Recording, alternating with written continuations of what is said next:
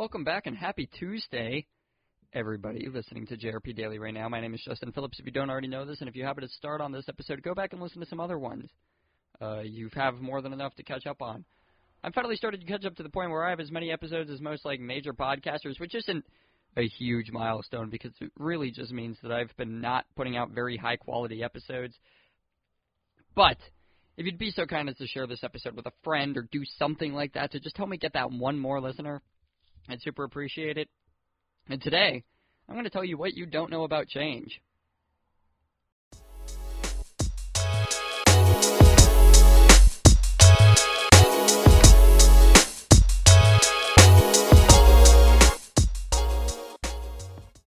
Okay, so yeah, change. That's what we're going to talk about today.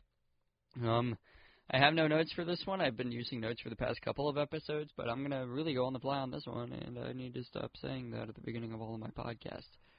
So, here's the thing. I just read an article out of Entrepreneur Magazine that was about this exact thing that I'm about to talk about, and I just kind of want to put some of my own words and some of my own spin onto it, but I read this thing basically in business where if you're, if you're into business at all, or even if you're not, but you actually use companies, which is pretty much everybody on the planet, you've probably noticed that one of the things that seems to separate like the top successful companies from not that is their ability to innovate, their ability to really see things kind of coming before they come, or do anything of that nature, ultimately, is what it is.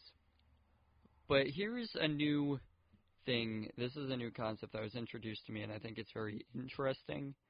And I'm still processing it in my head. I'm not just going to jump on and say that I completely agree, but it's that the companies that do change the best, the best innovators, the best trendsetters and trend seekers, are the ones that are willing to change and adapt before they actually need to. In other words, they're the they're the companies, they're the CEOs, they're the people that are going out and actually making these changes before they really see a massive reason to. And in the article, they use an example of a guy that had an advertising business, and like the second he saw a sign that advertising was going downhill, or his type of business, his business model was going downhill, he decided it was time to make a change. But he was still doing fine. His advertising agency, or whatever it is that he had, was still doing, you know, it was still profitable and it was still making a bunch of money. But he decided this is going downhill really quick. So if you are a business owner, or if you're interested in becoming a business owner, then this is something that you're going to want to always have in your brain somewhere is this idea of when do I have to change? When does this stop happening? And I think about it, I picture like a graph that you see when you're analyzing stocks in the stock market, let's say. Right? And basically, in a perfect world, if you're a perfect stock trader, you're going to buy companies, you're going to buy stocks at the lowest point on that graph. And then you're going to sell them at the highest point on that graph. That is how you would make the most money.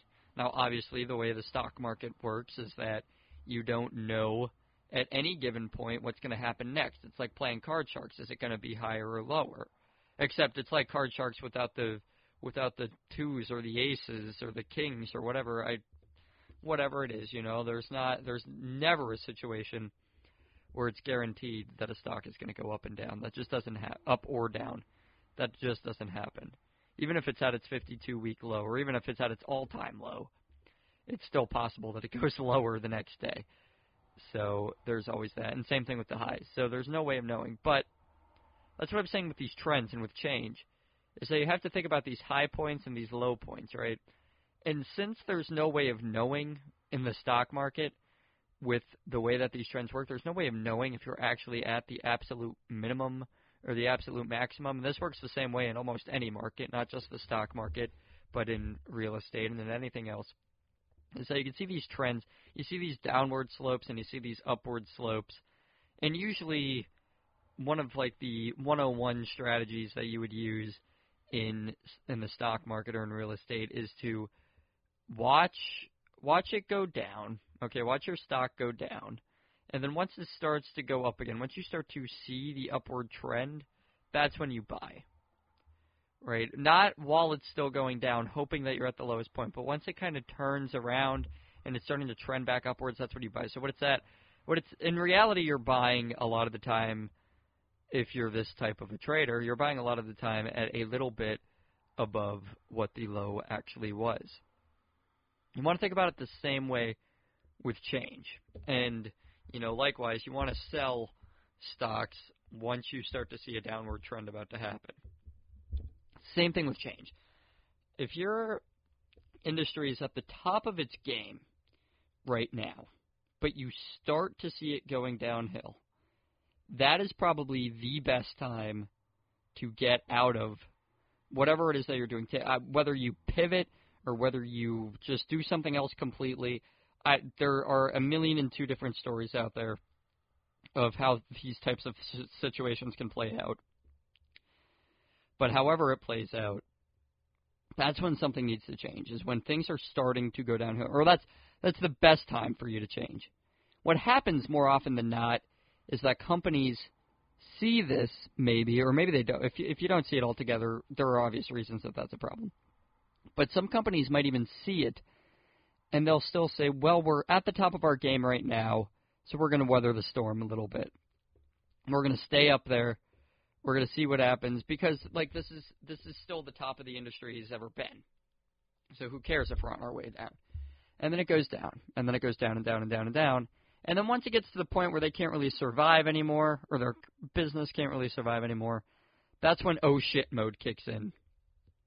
Okay, oh shit mode kicks in at that point, and then they have to go and they have to really, really struggle to find out what's next. And what's what happens when you get into that little area is that you start to you, you have too many things to worry about at once, and it makes it harder to change because you have to be really saving your resources. You're going to have cash flow coming in less than it was in the past, so on and so forth. Whereas if you started making changes at the top of your game and started planning for the future, then you've got more time on your side, you've got more cash on your side, you've got more resources all around on your side, and everything is on your side. The only thing that's going to go wrong is that you're going to be probably missing out on some stuff that's going to be happening for the next – short period of time before this everything really starts to fall apart.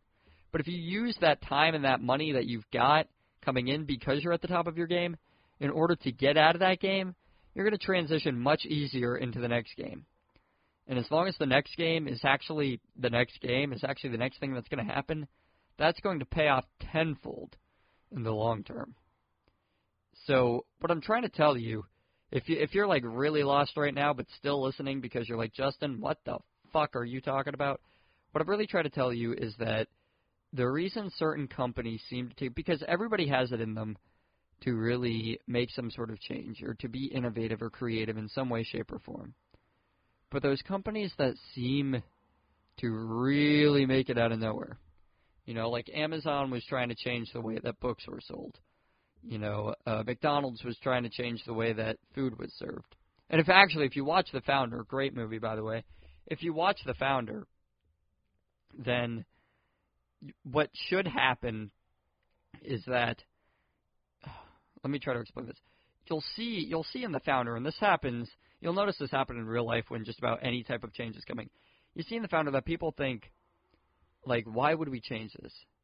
You know, this is the way we've always done it which that expression right there, that phrase, the way we've always done it, is like the top destroyer of businesses of all time. Because businesses are literally there to make things easier and quicker and more efficient than they have been in the past. So the way we've always done it is never the way to go. But you see that in the founder when you watch the whole story, and I'm sure you've seen that in every other company that was getting started. I'm sure people told Jeff Bezos, like, why do we need to buy books on the internet? We can just go to the bookstore. You know, people told Ray Kroc, like, what what is the point of fast food? What like I go to a restaurant, I sit down, I order food, like this is the way it works. Why do we need to change it? But we're talking about McDonald's and Amazon right here. And they're both pretty big companies. I'm sure you've probably heard of each of them.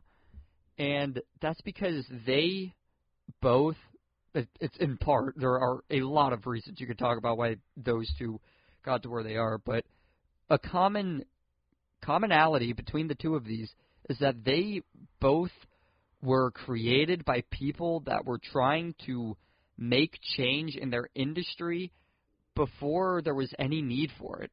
Before anything anyone started struggling or anything like that, these were the people that were already trying to change the way the game was played.